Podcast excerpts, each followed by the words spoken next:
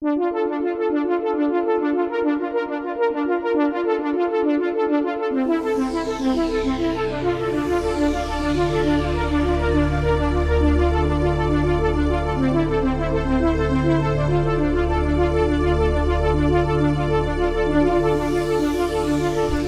and welcome back to the Robert A. Heinlein Book Club. In this episode, I will uh, give you some of my thoughts on the year of the jackpot, um, which was first published in Galaxy in 1952. It later appeared in The Menace from Earth.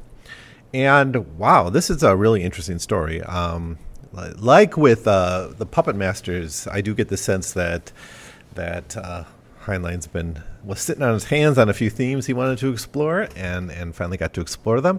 And this one really is is is pretty interesting. There are there are even like um, not quite trans issues. There's issues of trans uh, cross dressing, but uh, you know it's it's moving in that direction. I, as we know later in in Heinlein's career, uh, you know sexuality, trans issues, things like that are going to be much more, you know, much more um, a part of his story. Of course, he wrote a, a essentially a, a, trans novel with uh, with um, "I'll Fear No Evil." So um, this one, though, you know, in some ways, it's it's uh, um, just a simple sci-fi story, um, but uh, it's there's a lot of interesting things going on in this this tale. Um, basically, we just have two characters here. Uh, one named Meade, which he just and this woman is from the first page of the story heavily sexualized. Remember, Meade was the same name he had for um, Meade Stone. Remember the older daughter. Um, so he's kind of reusing a name pretty quickly here, um, but that's okay. He he must have liked that name. Um, Potiphar Breen is the name of the of our main character, uh, who is a, a statistician, a mathematician or so, um, and he is f- basically interested in in like like loony years. Um, there's different languages for this, but essentially um, times when humanity uh, sort of flips out uh, and, and, like lemmings, this becomes sort of a, uh, it spreads like there's almost like a virus of loony, crazy behavior. Um, you might um, think, of course, of the Call of Cthulhu. Um, if you've read that story, in which uh, the awakening of Cthulhu is associated with uh, a bunch of weird behaviors throughout the world, um, you know, particularly dreams and artistic achievements and things like that. Um, now, now in the background of the story, uh, our main character, anyways, uh, Breen, suggests that there were several periods in which this happened, re- you know, in history. Uh, kind of cycles. Again, you might want to think of Nightfall as another story that sort of has this idea, although there civilization collapses entirely. So there's really no memory of the previous cycle. Um, if you remember that story, that's where it's only because there's three stars in the system or something. is only dark once every you know hundred years or so. So when that happens, people flip out. Maybe it's every thousand years or whatever. Um, but people flip out, civilization collapses and has to rebuild itself. Um, this is, uh, you know, I, the, the periods of time. I don't know if they match up historically uh, with real if, or if this is a real historical phenomenon. But there, there are like the dancing craze. There's periods like the 17th century, which are particularly a little bit loony. You have the Reformation. So I think there's something to this idea that there are moments in when when history kind of turns to the less rational. Um, and and I'm fine with that idea. I, I, think it's it's kind of an interesting one to explore. Um, I don't know if it's historically justifiable. There's always like better explanations for these things uh, from the historical records, but uh, in in the sense as a science fiction idea, this is really really interesting. Um, because there's no real explanation for it, right? Um, but as a statistician, our main character here, Breen, connects this to uh, all these other trends. So he's making these uh, these uh, correlation. Well, correlation is the wrong term, right? Like um, no, maybe it is the right word, like correlation, but without necessarily a connection or a link between them, or at least not an apparent link. But if you have enough correlations, it starts to uh, become hard to avoid, like mathematically. So Breen thinks these are real connections in a way. They just can't be explained uh, scientifically, but that doesn't matter because the correlations exist. They, they, you see it on the actuarial tables, you see it in the data. So this is like a big data kind of um, story. Um, I, in a way, the fact that this is all in the head of just one statistician, I guess he works for a company that um, that maybe helps from this. But basically, he's kind of an amateur investigator in uh, in these weird behaviors uh, that are that are taking place. Um, so he's uh, so most of the story is kind of about this. Now, at the end of the story, we learn that there's uh, you know kind of we, we, get to the end of the world, and it seems like actually the sun is is dying or changing in some fundamental way that's going to change humanity. So there's like a cosmic cause of it. Um, but everything's out of humanity's control essentially throughout the story. So it's we're basically in an, an apocalyptic novel, but it's like we it's not post-apocalyptic. We just see the apocalypse come upon us, and the harbingers of this apocalypse is all this behavior that Breen is is curious about and documenting. So, like, we have a growing dread throughout the story, and and I think that is uh, fairly well done in this particular um, uh, tale. Um, now, our first scene here is um, is Breen. He's out and about. It's, it's set in L.A. He's out and about, and he sees um, Meade.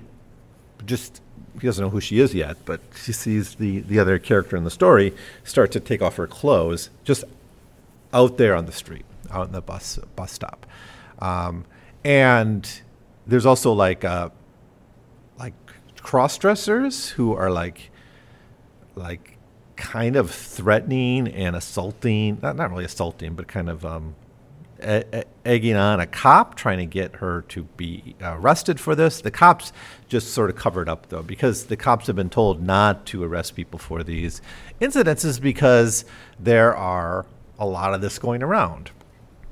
So Breen watches this, um, and then you know, goes and helps her out, covers her up, and takes her out to lunch uh, or something, or takes her out to like a coffee shop or, or someplace like that and interviews her. Um, and that's how the story begins. Now, presumably, she's beautiful because uh, Breen falls for her right away. Uh, he's kind of middle aged and a little pouchy. They make jokes about his, his stomach. He's, you know, he's being a little fat. He's uh, maybe not kind of our image of a conventional hein- Heinleinian hero, but uh, Meade definitely is our image of, of a Heinlein babe, uh, the kind of thing we've seen uh, many of them. And now I'm going to think about her whenever I read uh, the Rolling Stones. I'm going to think about Meade being being a, kind of a, a, an avid like a maybe a an al- alternate universe version of, of this this character. It's just uh, um, what's what's her last name, by the way. Um, I forget. Um, it, will come to me maybe. maybe it, it's a mention, I'm sure. So anyway, um, he takes her basically to interview her, and he, he's basically collecting data. He's collecting information. So his interest in her first is is mostly academic, and he wants to know how she felt when she did this. And she's of course very shocked that she took off her clothes. She faints at one point when she realized what she's doing. But she says like she felt this urge to do it. She felt this desire to do it, and it felt good. It felt like something she wanted to do, like she didn't have a choice.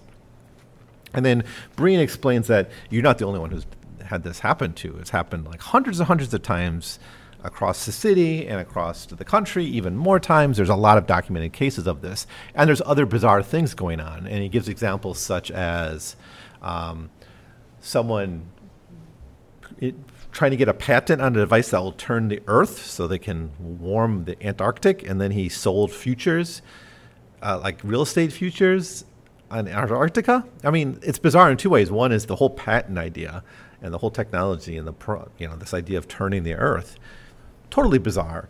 But then the fact that he's able to convince people to, like apparently hundreds of people to buy land in Antarctica uh, that's bizarre. Um, there's like uh, one one example he gave is of a whole of a, of a man suing a whole town for for basically seducing his wife, uh, or for like you know wh- whatever that uh, civil civil civil case uh, civil complaint is.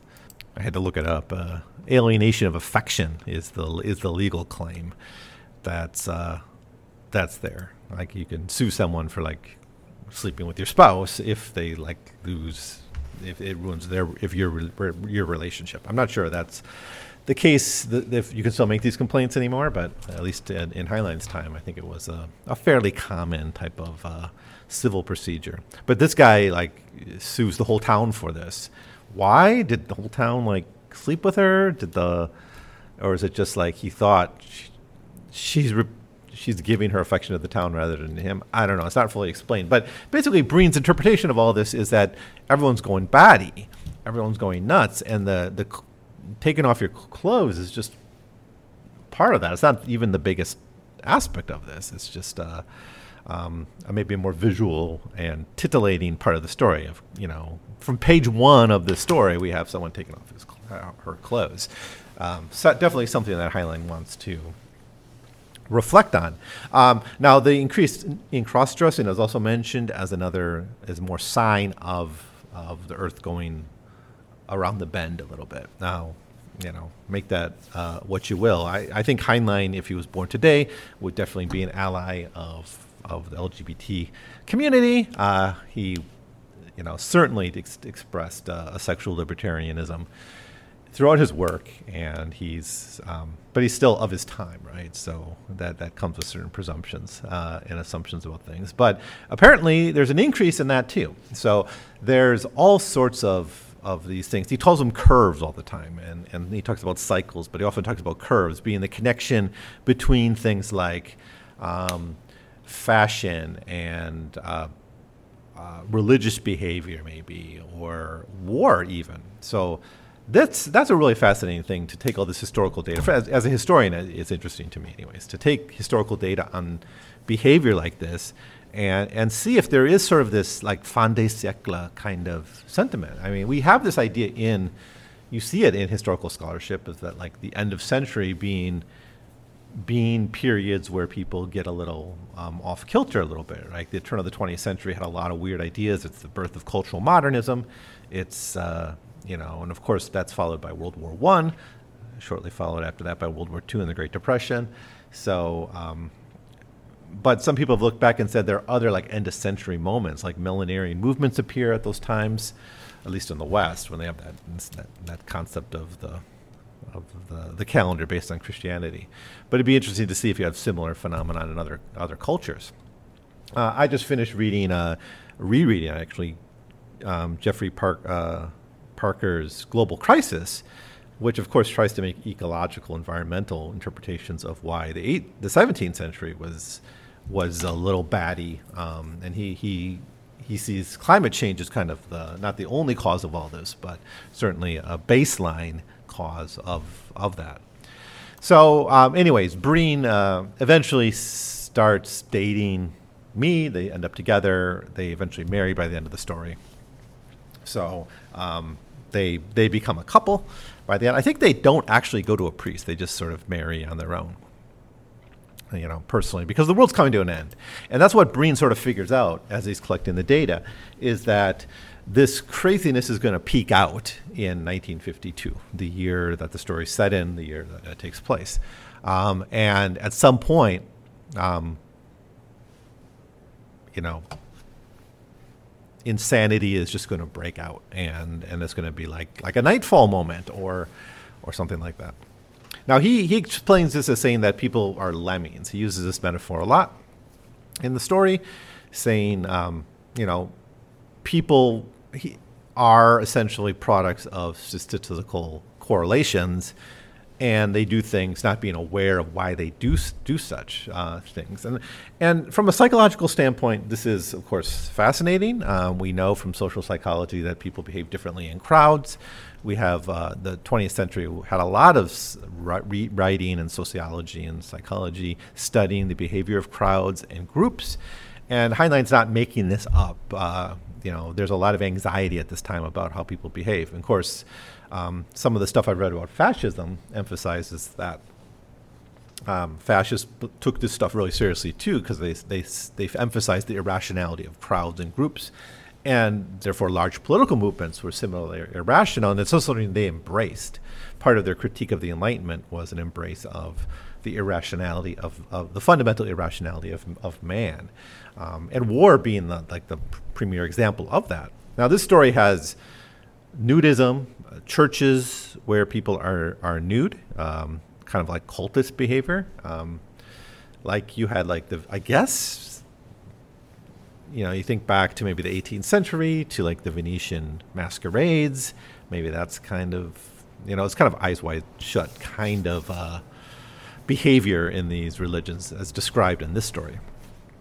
Cross dressing is is growing too and, and well as other bizarre behaviors. Um, and he thinks eventually this is just going to lead into a breakdown of, of society. So they decide to go and protect themselves and they move off into the desert, living by themselves.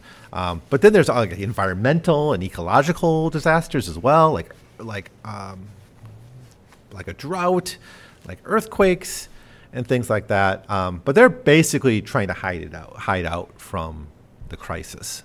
Um, that's their their plan. They they kind of go and live in a can in a cabin, but they're not immune from the disasters that come because eventually there is a nuclear war. So we're able to get this news through like the radio and through being keeping up on things, and um, you know.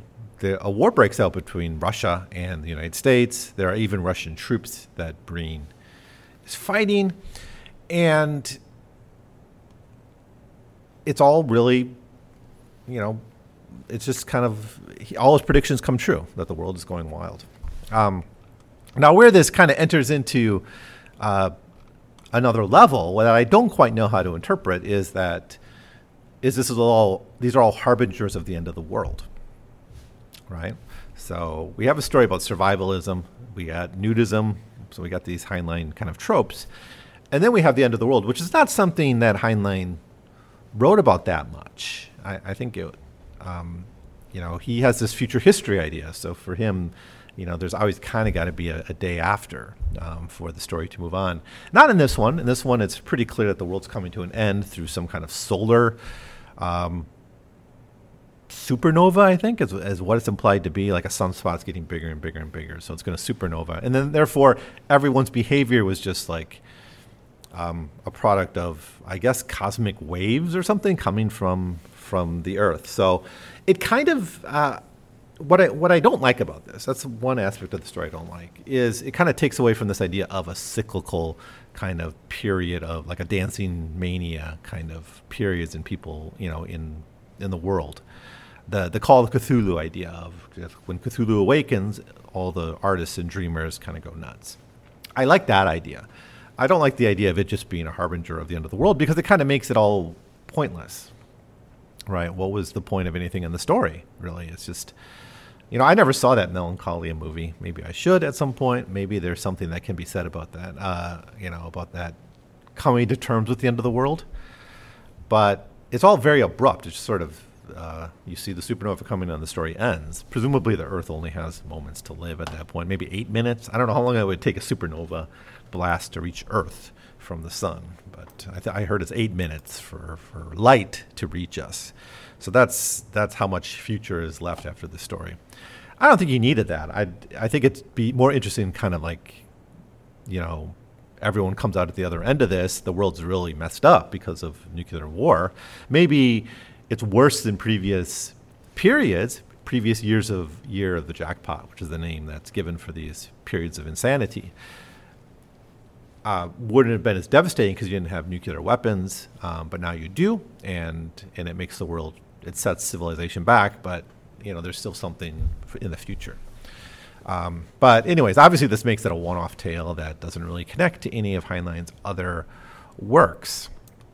Um, what another thing I want, another thing I want to say about this is I really if you remember a, f- a while back, I was frustrated with one of Heinlein's short stories, which seemed to me just uh, calling back to his old kind of Superman uh, ideas. And that story I'm thinking of is, is called Gulf. Um, now, that was an exception, I think. I, I think the astounding kind of narrative that he was pushing in the 1940s, he's over. He's not doing that anymore. His, his characters are more grounded. Now, does he change? I mean, Lazarus Long definitely comes back. We know that. Um, so there are some of those characters that might reappear. But we, we have much more like Hazel Stone type characters, competent but not supernatural, not, not superhuman in some way, not, not humanity, not H, plus, not transhumanist, just competent and skilled, much more like Star Trek type characters, right? Of course, Star Trek has H plus all over the place, but your main line Star Trek characters are are human. They're essentially human. They are super rational, of course, and super competent, but but they, they're explicable in the genome we have today. We don't need a adapted genome to understand it. Gulf needed that. Gulf had that um, idea, and of course, we have other stories like uh, Lost Legacy that do that really quite a lot. Waldo is one of those. Um, yeah. You know my feeling about those if you've been listening to the, this podcast. And what I like about this story is it doesn't require all that. All we have as our hero is is uh, really just a, an amateur statistician. He's got, he's got a job, but he's, he spends his spare time trying to connect these data points and finding connections between things. And there are people that do that kind of weird work. You could, you know, I'm sure if you search on YouTube, you find all sorts of long video essays exploring all sorts of minutia of, of, of life. He's just sort of a nut. He just happened to be right in this case about the connection, but he's never able to explain it because he's only a statistician. All he can see is the curve. He can't uh, understand it all. And the explanation is never really given. I guess it's just sun waves are, are causing it, but that doesn't explain the previous waves of this, the previous years of the jackpot, because those weren't supernovas. I, I wish I, there was a little bit uh, more detail about those historical moments. Um, but that's really all my only complaint here. I, I, think the the second half of the story is basically uh, Breen and uh, Meade living out in the woods, or not well, in the desert, I guess. They're living out in the desert in a cabin, um, and then they're they're trying to get away from it all, but they get they either get news on it or there's um, that moment the Russians kind of get in their face and they have to be shot by I think it's Breen shoots them. And they get married, and they, they there's no one around, so they just pr- pledge themselves to each other. That's kind of nice. It, it's it's fine. Um, the early part of the story is really engaging, I think, where you just have this kind of nut job, kind of making these connections. But obviously there's something there because he's got the data to back it up. It's just like what is causing it is the mystery. When it kind of, I don't know, just becomes a more of a, survivalist story, I guess it's a little less interesting to me. But by and large, super awesome uh, um, story. Really worth reading. I mean, obviously in capitalism we have waves of of crises, right? declines in the economy, you know, boom and bust cycles, all that. And Marx explains that. You don't need anything supernatural to explain that. It's just how capitalist economies work, right? That's how the business cycle works. It's declining rates of profit or or monopolization or you know, crises caused by by imperialism or something. It's just the you know, Marxist theory has an explanation for all this stuff and and I suppose even liberal eco- economists have explanations for the business cycle that that work too. But um, so you have this stuff in the real world. I, I think Heinlein's not that interested in real world explanations for these things, and I think it's more fun to do sort of what he does, especially when he connects that to other bizarre behaviors, because we do see historical examples of this. So in general, we have plenty of examples of social contagion. The one I know a little bit about was uh, the dancing mania of the, I think it was is it the late Middle Ages, um, or things like that, um, where we have witch to the witch movement uh, of the similar p- time period. you know, there's I've heard about. I don't know if there's any evidence to back this up, but like these waves of suicide, for instance. So um, crime waves, uh, riotous behavior. I think it comes down to the sociology of groups. And to what degree do we put our faith in? Uh, to what degree do we believe humans in groups tend to be irrational? And what you know, and to what degree do we think people maintain their rationality even in group contexts? Um, so I, I, think this story could have done without actually. With the it doesn't need the science fiction aspect at all. It doesn't need the sun exploding at all to make it interesting. To make it interesting story, just make it about social contagion, and that'd be that'd be uh, nice enough. But I guess that's my overall thoughts about this uh, story. It's good. It's it's um, it's one definitely worth checking out. Um, I don't I don't know how famous it is uh, among Heinlein's work. It's this is the first I've ever heard of it, as far as I remember. But uh, but uh, check it out. I think it's it's worth it, and it's fun. It's got nudity in it too, so we're always on the lookout for that in Heinlein stories. It seems like whenever he's writing adult fiction, he always tries to stick in naked people, if he can. Um, he's he's limited in his juveniles of what he can do. Um, so next, next up, we'll be moving on to 1953, and we'll be looking at uh, Starman Jones, which is the next juvenile. And I know almost nothing about this story, so unlike a lot of the other juveniles, I've never even I really heard, I knew the title, and that's about it. I think just from the back of the book kind of description is it's about uh, like a Midwest farming boy who wants to go to the stars. So kind of an inverse of Farmer in the Sky. Like Farmer in the Sky was a, a, a technically adept urban kid who becomes a, a, homesteader. So we'll do a couple episodes on that, and then we'll have uh, two short stories: Project Nightmare and Skylift. Um, so, like I said before, we're quickly running out of stories here. There's just a handful left at this point. Um, but and I know nothing about those. So for the next two weeks, it's going to be new. Um, it's all going to be new to me. So uh, maybe not to you, but uh, please let me know what you think of the year of the jackpot. If you like it as much as I do, please share your thoughts. If you have any feelings about this type of story, this kind of pre-apocalyptic uh, storytelling, um, I haven't I think I saw a couple Outer Limits episodes that do this. Uh, you know, I know about Melancholia, but I never seen it. I heard that movie's good. Um, maybe I should watch that. But anyways, that's uh, that's gonna be it for now. So thanks for listening, and I will see you next time.